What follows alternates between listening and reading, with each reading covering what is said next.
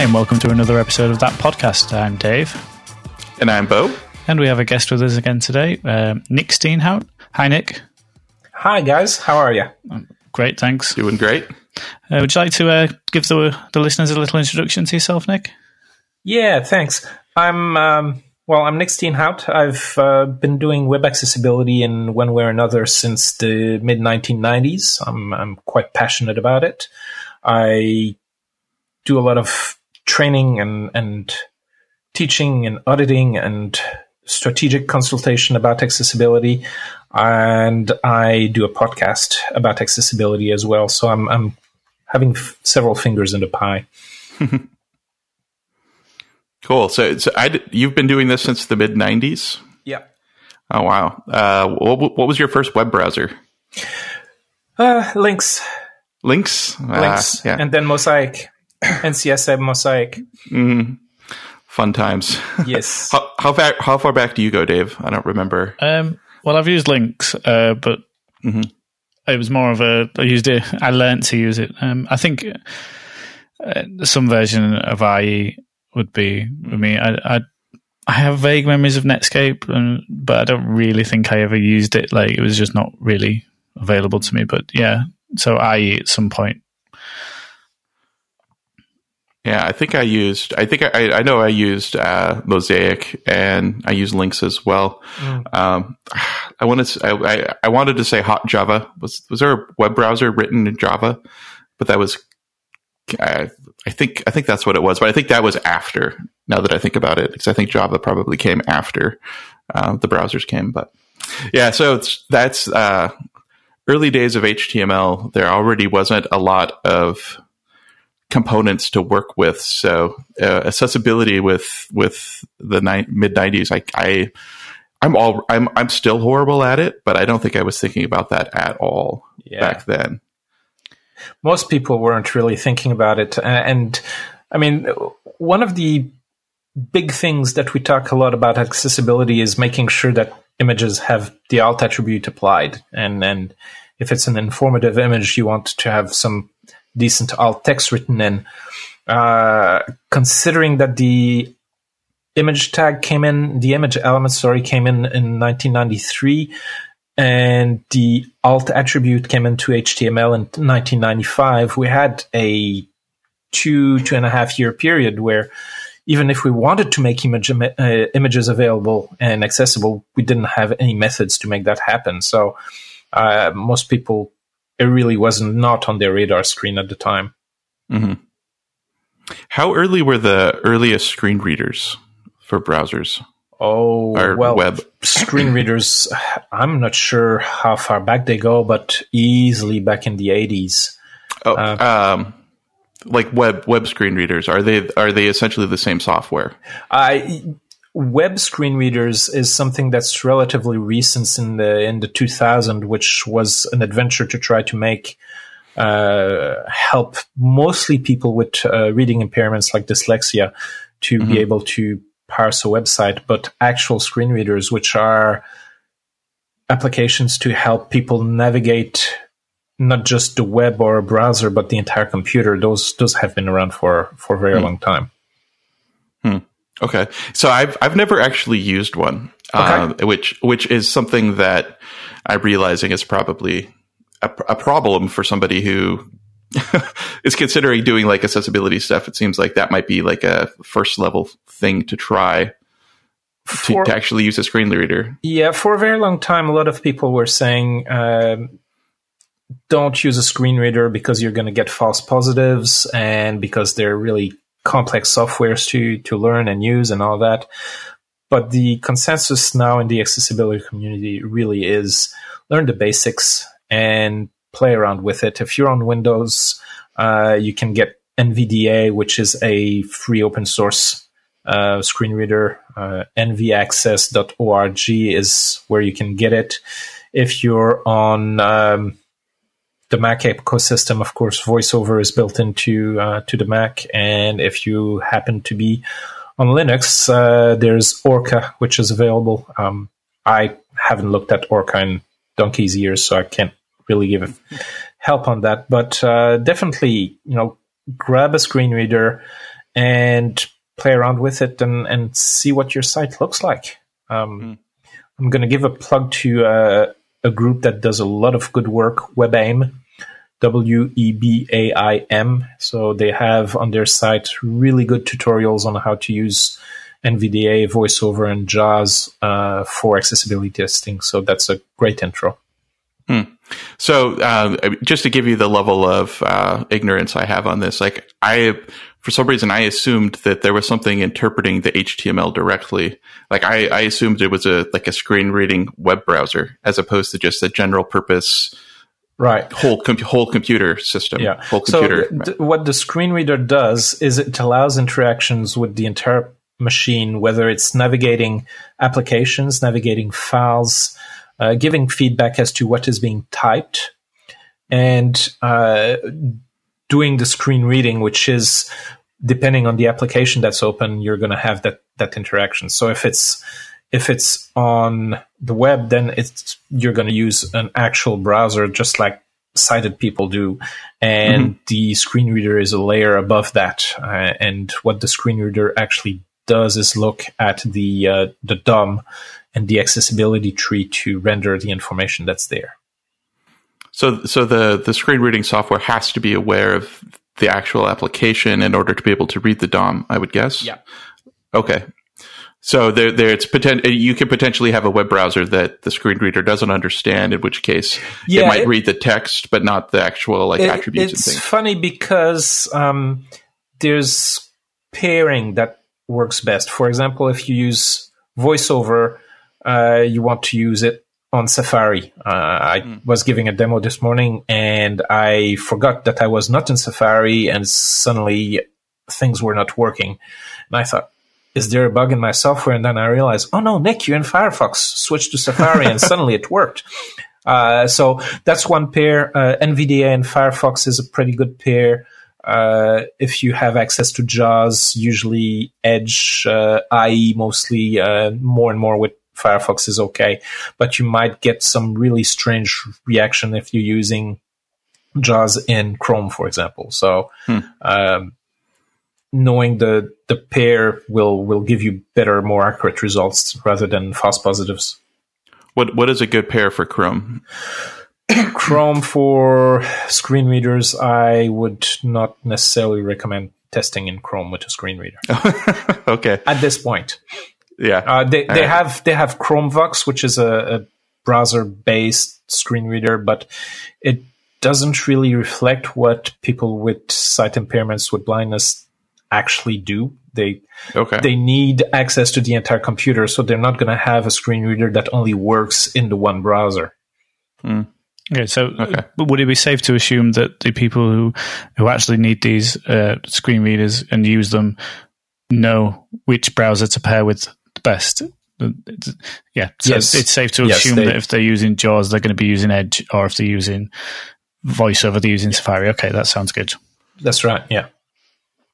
Yeah, uh, you, you, hadn't mentioned Chrome, so I, I, figured either there was a an edge case there or a, a no go sort yeah. of situation. yeah, it's been it's been it's been a few years since I've used one, but I do remember using one. I don't know what it was called though. Um, but yeah, I, I you, mentioned have had you tried you haven't tried it, but I, I have tried it.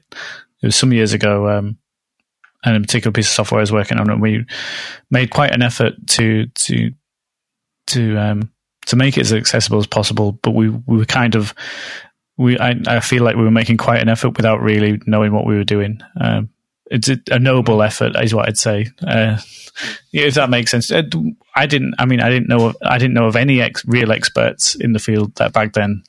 Uh, never mind ones we'd be able to get to help us, if, if that makes sense. Yeah.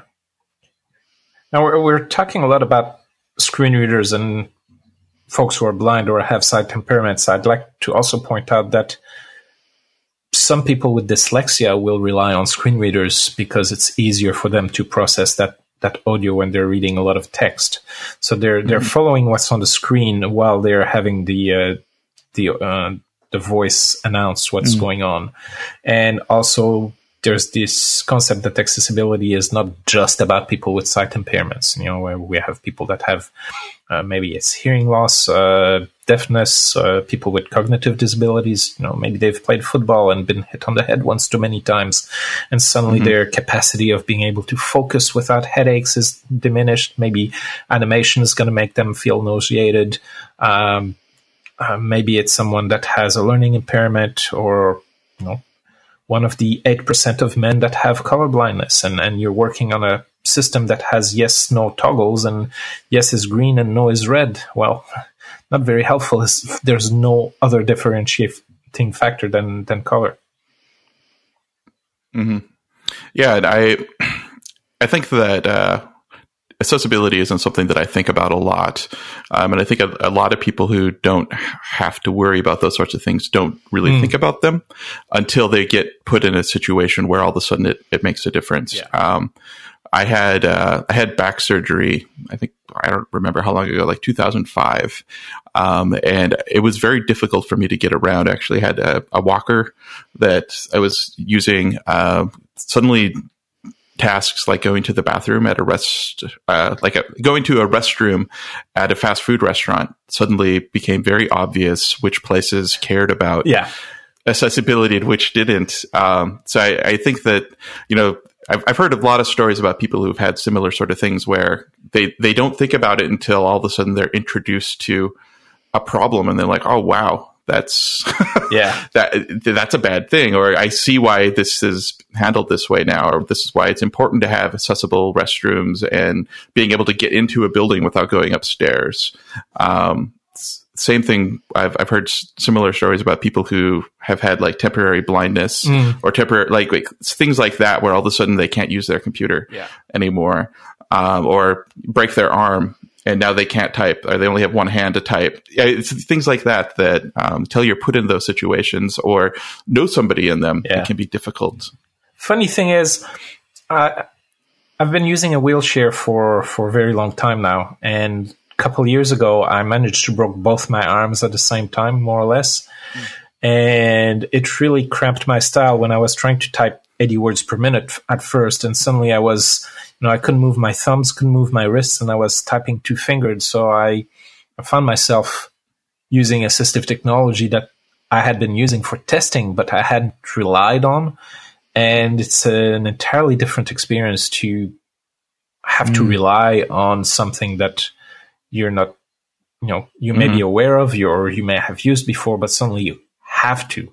So it's uh, it's quite an experience. Yeah, that's really interesting. That's uh, something you something you, a tool you were sort of intimately familiar with because you, you you've done lots of testing with it, but you never had to rely on it. That that's quite interesting. Yeah. Yeah. So what's what's where the sort of the things that kind of got you into like web accessibility things specifically? My aha moment came into three different incidents in about the space of a month. i had been doing a lot of disability rights activism, and obviously, as a wheelchair user, I was aware of physical buildings, uh, the, the built environment, accessibility. And on the side, I'd been playing with HTML, you know, making a little bit of a website here and there. And uh, colleague of mine uh, came into my office. He's blind, and he said, "Nick." what is it with all those images on the web? And he showed me a website and a screen reader kept announcing image, image, image, image, but there was no more information. And I looked at it on the screen and I realized that the designer wanted to use really cool looking fonts, but we didn't have access to CSS at the time. So as you did at the time, you went into Photoshop and created your layout and then you sliced images and they hadn't put alt text. So all these images for the menu were thoroughly not accessible, which meant my friend could not use the um, the site. The second part was uh, another colleague who's deaf who got a new printer and she didn't get any other information or tech support on how to set up the printer than a CD with a video that didn't have captions. So I thought, oh well, yeah, that's where captions are important because you can't actually set up the stuff without the information. And the third final bit happened about a month after Horacio came in, and that was a customer of ours said that they were having problems on the web because everything was so distracting. She had ADHD and large heading fonts were distracting, blue underlined links were distracting, and the one site in particular she showed me had the marquee tag. So I don't know if you guys remember that, but it was really rather horrible. So we um, we set about uh, building a basically a CSS reset uh, before this was a thing, but for her, and suddenly she was able to use the use the web. So having had these interactions, it really made me think about the importance of accessibility on the web just as much as accessibility in the built environment. So from there on, I was I was hooked, and I married my passion for accessibility in general with my interest in the web, and here I am, 25 plus years later, doing web accessibility. That's really interesting. It, it's really nice that those three three events came together so close to, to, to mm. tipped you over the edge uh, to, yeah. to pursue this. It's really cool. Really, a, a bit of synchronicity. So, um, there there are actual standards now, right? There weren't back then. Like you said, there were no alt tags. Yeah for images. Uh, but since then, they've added things like alt tags. Like what? Like are there like standards bodies that are paying attention to this now? Um, like like who pushed to have alt tags, or I think there's the ARIA tags, yeah, or ARIA so attributes, all sorts of things. The different standards will vary a lot depending on the jurisdiction. Uh, so the the legislation in Germany is not the same as it is in the United States as it is in Australia. Uh, making a, a really wild assumption that the majority of your listeners are based in the US, I will focus a little bit on that. Um, there's really two bodies that two things that focus on accessibility. First, you may have heard of Section 508, which is um, Section 508 of the Vocational Rehabilitation Act of 1970 something. Um, that's been amended and amended that says that any federal government agencies or organization receiving federal funding must have provide access to their documents. And they created their own range of standards to follow. And then there's the web content accessibility guidelines which people refer as WCAG or WCAG depending on who speaks, but those are a set of accessibility standards that are accepted at an international level. And recently, the Section 508 guidelines were aligned with WCAG. So, what it comes down to is, regardless of where you're at in the world, basically the accessibility standard you're focusing on is WCAG. And that was put together by the W3C, the World Wide Web Consortium, uh, which also does HTML and CSS and all these good things. So, from an accessibility, pure accessibility perspective, we're looking at WCAG. It's called the Web Content Accessibility Guidelines, but really it applies to all format of digital content to the point that the next major release of the guidelines are just going to be called accessibility guidelines. Uh, we're looking at, uh, we just went live with version 2.1 of WCAG. Uh, there's also ARIA, which is the Accessible Rich Internet Application uh, guidelines, which allow a series of tags, well, attributes really attributes and roles and values to improve accessibility especially when it interacts with um, javascript and dynamic content and there's a couple of the small ones that are not quite as mission critical okay so uh, it, it, as far as like like legal things. It sounds like this is actually legally required by certain organizations. Uh, yes. So in terms of your legal requirement to to build accessibility into your system, uh, if you touch anything that's remotely with federal government, you have the Section 508. If you are working for an airline, you may have to um, make your website accessible under the Air Carriers Accessibilities Act, and that refers to WCAG. If you're running a business, uh, you will have the requirement to not make your website discriminate against people with disabilities under the Americans with Disabilities Act. Now it's it's a bit funny because the ADA came into place really before the web, and the there is no specific requirement in the ADA for web accessibility, but businesses are losing lawsuits because even though there's not a requirement for accessibility, there's a requirement to not discriminate. So basically, any business doing, um, any organization doing business on the web uh, has to be accessible for people with disabilities. Therefore, the best standards to follow is, is WCAG. Yeah, I've not put any. I've, I've put very little effort into that aside from any of the the tags or you know remembering mm. like alt tags and things like that. But like uh, the tags that are included in like any of like the the boilerplate like HTML boot uh, was it HTML Bootstrap? yeah, no, Bootstrap. H- what was well, there's Bootstrap, but there was another HTML5 boi- oh, it was just HTML5 boilerplate, I think, that had some of that stuff in it as well. So that's probably my the the most research mm. I've done is looking at why those yeah. things were included um, so in that sense, those sorts of tools have been helpful to sort of spread spread the the word. But I didn't take much further I, than that. I don't really like to push accessibility from the, the legal perspective because I think really accessibility is about people. It's about people using the web, people using your apps, and we want people to be able to use those systems.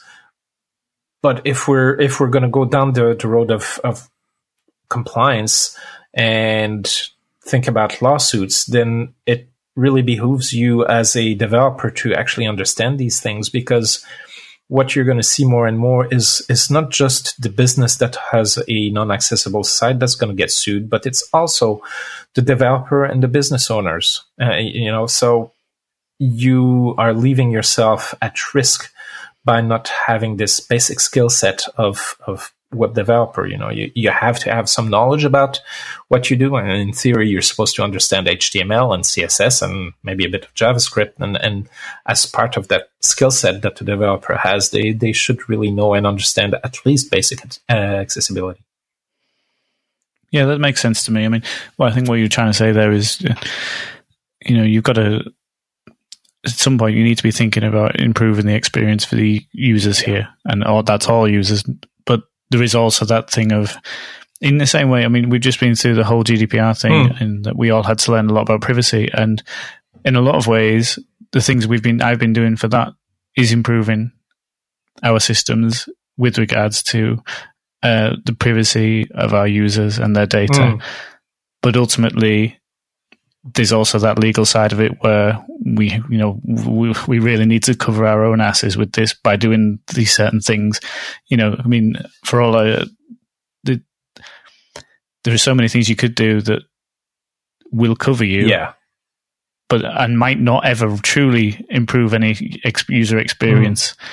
So you, have got to do a bit of both, yeah. you? I think you need to. It's it's not it's not it's not necessarily a nice way to think talk about it with the legal ramifications, but you do have to think about them and consider yeah. them as a risk, don't you? The other thing is you have to consider that accessibility is good for everyone. You know, one of the things we talk about with accessibility is color contrast. You have to have a contrast ratio ratio of at least four point five to one. So gray text on gray background is a no-no from an accessibility perspective, but if you're trying to read a web page on your mobile and you're outside in the park and you have gray on gray, suddenly the site is going to be really hard to read. So proper contrast is going to be good for you. Uh, we're talking about things like using plain English, and that helps people with cognitive disabilities. But it's also going to help the young mother who has a screaming toddler in her hands and she's trying to find information about uh, health for her baby on the web, reading on her mobile simple text is really going to be useful for her. Um, we're talking about associating labels with their input forms. Uh, it's good for assistive technologies, but it's also good for giving you a bigger target size when you're on your mobile. So there's all these things that actually make a website usable by people with disabilities are going to improve all of hmm. users' mm. experience. It's, it's almost like that. Some of those are actually just good practices anyway, without even considering yeah. the users with disabilities. Mm. It's hmm. interesting you mentioned the color contrast because I only noticed the other day for the first time that uh, one of the um, I can't remember the, the sort of the code name for it, the auditing system in Chrome developer tools. Uh, start is measures that now, so it'll it'll examine all the text on the yeah. page and give mm. you the contrast ratios. I'd not seen that before, but I was aware of the contrast ratios and the requirements, um, even though I'm pretty lax at it sometimes. Um, it's it's really weird because I just look at I eyeball I, I do that thing of eyeballing it and think oh yeah that's fine and mm. nine times out of ten I'm actually I'm actually wrong. uh, yeah, it's quite cool. If, uh, if you look in Chrome, if anyone's listening, Chrome Developer Tools, it's in one of the uh, audits you, you let it run it runs on your page and it will tell you uh, all the elements on the on your web page that uh, aren't satisfying those uh, color contrast ratios. That tool is fantastic. I'm really glad they put it in. And one of the things to be aware of is that it relies on your CSS declaration for foreground and background colors. So if if it's if you have a background image, it's not going to be able to analyze that. So it's it's good to pick up on a lot of things, but it's not necessarily going to pick up on everything. Yeah, so like uh, transcripts were something that uh, we just recently started to explore on our, our yep. podcast site. And this was a direct result of your podcast accessibility yep. page, um, which I'd like to talk about. But the that is a great example of that's that's just useful period um, of you know in terms of adding to the user experience of our users who are our listeners being able to look at the episode and find out exactly what people are saying and you know being able to do a search yes. of that text rather than having to listen to the whole thing um, you know there's some seo stuff there as well where now the content of the episode is actually searchable, um, even offsite. Um, th- th- I mean, these were things that you know Dave and I had kicked around a few times probably of trying to get find a way to get you know either get the the audio searchable. I think I can't remember who it was, but there was someone who had a mm-hmm. search API that you could give them an MP3. Um, and you could type in some text and they would tell you where in the mm. MP3 that text existed. Um, but it required an API um, listener, uh, like a webhook callback, and uh, our our site currently is a static site, so we never we were never able to do that. Um, but we had talked about trying to find a way to make it easier to find the content mm. from our episodes. Um, we've had a couple of people say, "You're like we." Sometimes we have really short show notes. sometimes they're really super detailed. And, you know, we've had people say, we want, I wanted to listen to the episode. I wanted to hear this one specific thing, but I, where is it? Um, and, you know, if you have 50 items on your show notes and it's two and a half hour long podcast, um, our, our, our, older podcasts used to be right. quite long. uh, you know, it was difficult. Like where, like if you were interested in in one specific topic, you couldn't find it easily. Um, so you know, the, the site that you talked about, like, and also just making this so that other people can consume the content who wouldn't yeah. be able to otherwise uh, was kind of the thing that pushed me over the edge um, to actually Thank try you. to implement that. Yeah, I, I mean, I'll be totally honest. I mean, just the SEO benefits of having the transcriptions was the thing that was in my mind for so long. And when Bo mentioned the accessibility side of it, I can't believe I hadn't really even considered that before. And, and I guess it's hard. It's a bit of a, yeah. a disconnect in terms of you immediately think of uh, sort of transcriptions for hard of hearing and then podcasts and hard of hearing just don't marry up. But yeah. you know, it's still it, it's it's so right. You know, it's not hard for us to do, uh, and yeah, it could be so useful mm. for somebody. Mm. Um, and again, there's another thing that I mean, just talked about. You know, providing benefits, um, and you mentioned uh, closed captions. Um, on videos. Is it? It is closed captions, isn't it? I mean, we we always call them subtitles in the UK, uh, but I think there's uh, there, there's a difference between subtitles and closed captions. Subtitles oh. are there in general to help someone who doesn't speak the language to ah, okay. understand what's going on. So uh, as a, an alternate to dubbing, and subtitles generally will only provide information about the spoken word, whereas captions yeah. are going to give clues about all the audio. So if there's a dog barking, you're going to see that cue dog barking. Right. If there's music, you're going to see music. If there's a door slamming, you're going to get that information that's going to um, allow someone who has a hearing uh, impairment, uh, whether they're hard of hearing or they're deaf, to actually get the full experience, as much of the full experience as Right. possible. Oh, thank you for clearing that up. Uh, Now, now No I problem. know. Um, is is that is that a case where technology sort of uh, is reusing the same technology in multiple places? Um, like, 'cause I know that like if we look at a DVD, sometimes you'll see the audio channels. Um, so there's like different audio channels, and there's also different uh, caption channels. Where, where sometimes like the they choosing between the descriptive audio versus um, a different language for for the subtitles themselves technically is it still transferred the same way like is it still encoded into the the, the content It should be the same way? encoded the same way. Yeah, the the encoding should be the same. Uh, where you're going to have a difference is when you're looking at non-web based media. For example, uh, subtitles or caption on uh, live TV is going to be uh, probably different encoding because okay uh, you have access to the closed caption, you need to do something about it. Whereas if they're pushing a subtitled show to air, it becomes a, a different uh, codec, if you want, which is open caption. So it's slightly different technically, but on the web for the majority of, of users that are doing stuff on the web, whether it's video or audio, it's don't worry about it. Mm, okay Well, yeah, I mean, so what I was going to say was, um, I don't know if it, it's one of those things where I, um, I see this a lot now. I see a lot of uh, videos that are shared online get the, I don't know if they are subtitles or cap- closed captions, but one or the other definitely added on. Um, and I think part of that is because there is so much content consumed on phones in public places. And I don't know about you, but I'll have my media volume turned to Yeah. zero all the time because I don't want that noise when I'm on the bus or in the bar or wherever I am. But the, all these videos, because of that, are getting those, um, and they're probably not as accessible as they should be. But I guess in a way, it's making the content better for everyone, even if it does help a little bit. Yeah.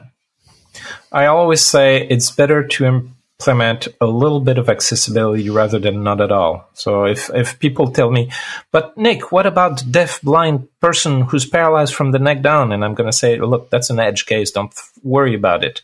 Worry about the person who's blind. Worry about the person who's deaf. Worry about the person who's paralyzed. And if you can hit the, you know, the low hanging fruit, you can put 20% of your effort to get 80% of the way there. Do that. so uh, tell us a little bit more about the podcast access- accessibility project like where where that came from how it's going what you sort of expect out of it Right. So I'm I'm I've been running the Accessibility Rules podcast since July last year. And my little secret is that I'm a podcaster who doesn't listen very many to very many podcasts because I'm hard of hearing. And I generally find it very hard to consume podcasts just by listening to it.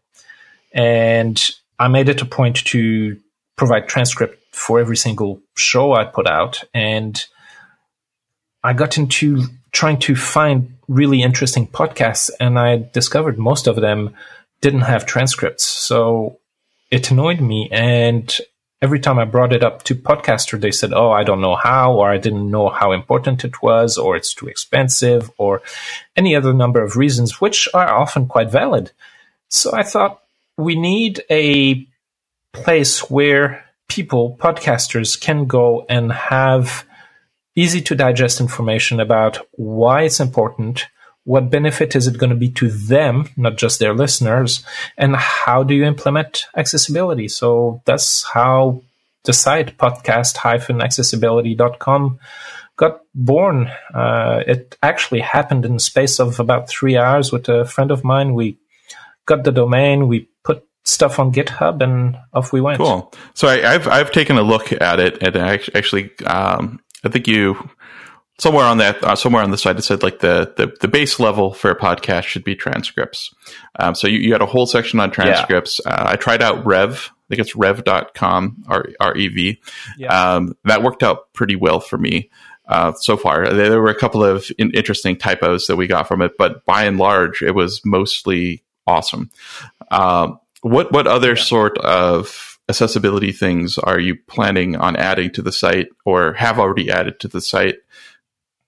Yeah, the, there's a whole section on how to make uh, your website accessible because it's fine to have transcript, but if you have someone who, uh, for example, is not a mouse user and gets to your website and needs to navigate the site with just a keyboard, you have to make sure that it's keyboard accessible. So there's a whole section about website accessibility, and then there's the a section about uh, the player, the the accessibility of the player itself, which is not necessarily something you have control over with, depending on the podcasting platform you use, but as time goes by and, and I find a bit of spare time here and there, I'm going to analyze different podcasting platform like Blubrry and, and Podbean mm-hmm. and all these things to see how accessible it is and how easy it is to to actually make accessible. So that's interesting because I we we have a I don't even remember which one we have, but we do have a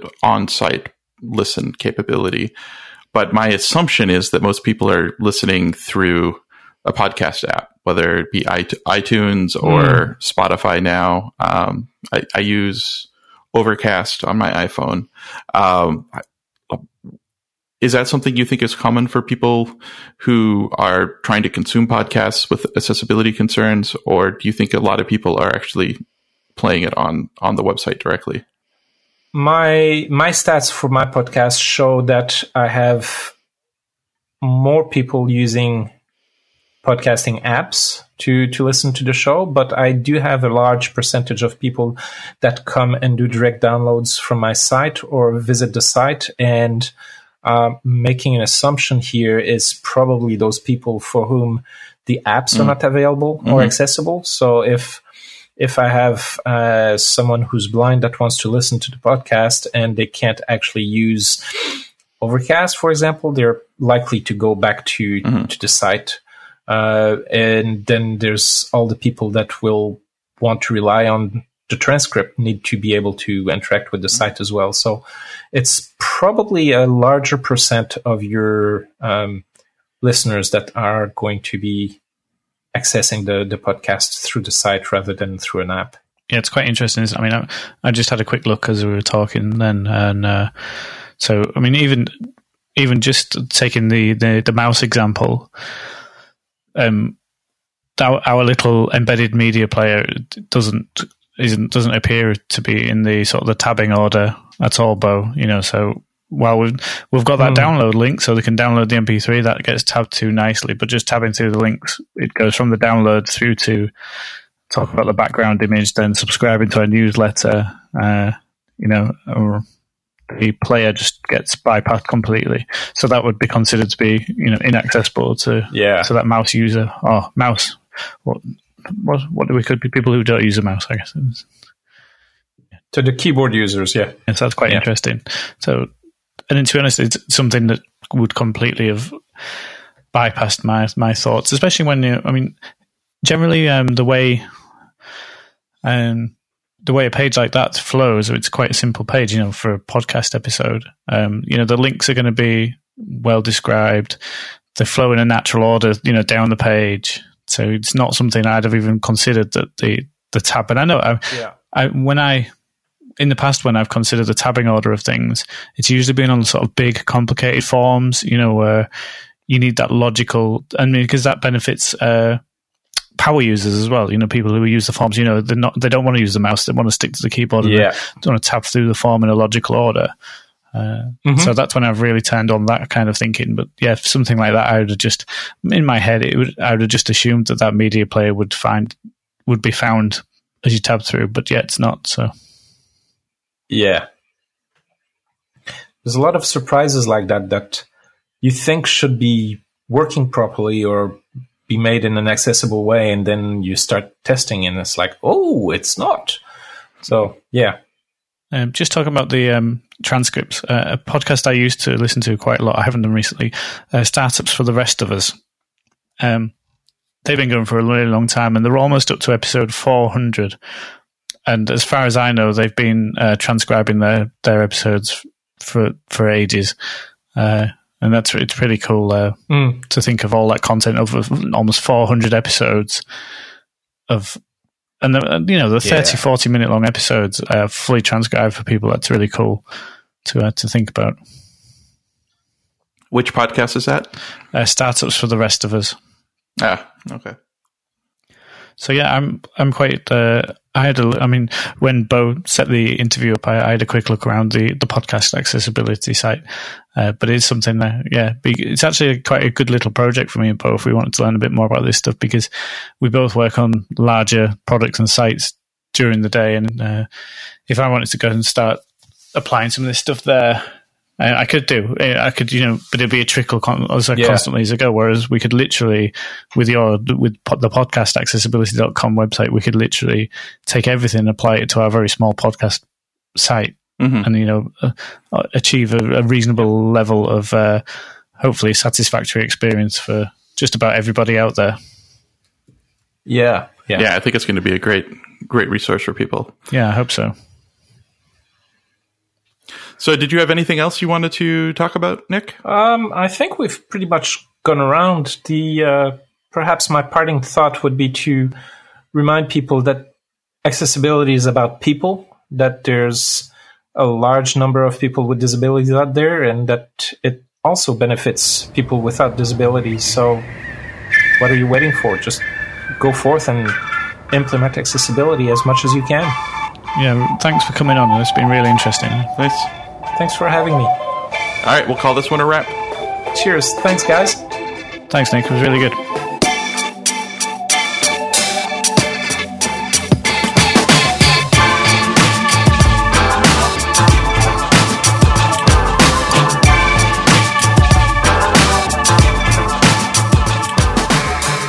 You've been listening to that podcast with Beau and Dave. You can find Beau on Twitter and Google Plus at Beau Simensen and Dave on Twitter at Dave Development. You can subscribe to this podcast and review it on iTunes. If you'd like to review us but don't feel like we've earned five stars, email us so that we can talk about your issues. You can also subscribe to this podcast with RSS from our website, thatpodcast.io. From our website, you can also sign up for our newsletter to get super secret extra content from Beau and Dave sent directly to your inbox. Like the music? You can thank Grillo for allowing us to sample the track Dust Kingdom for our intro and outro. You can find Dust Kingdom and other tracks by Grillo at grillo.bandcamp.com, spelled G R I L L O.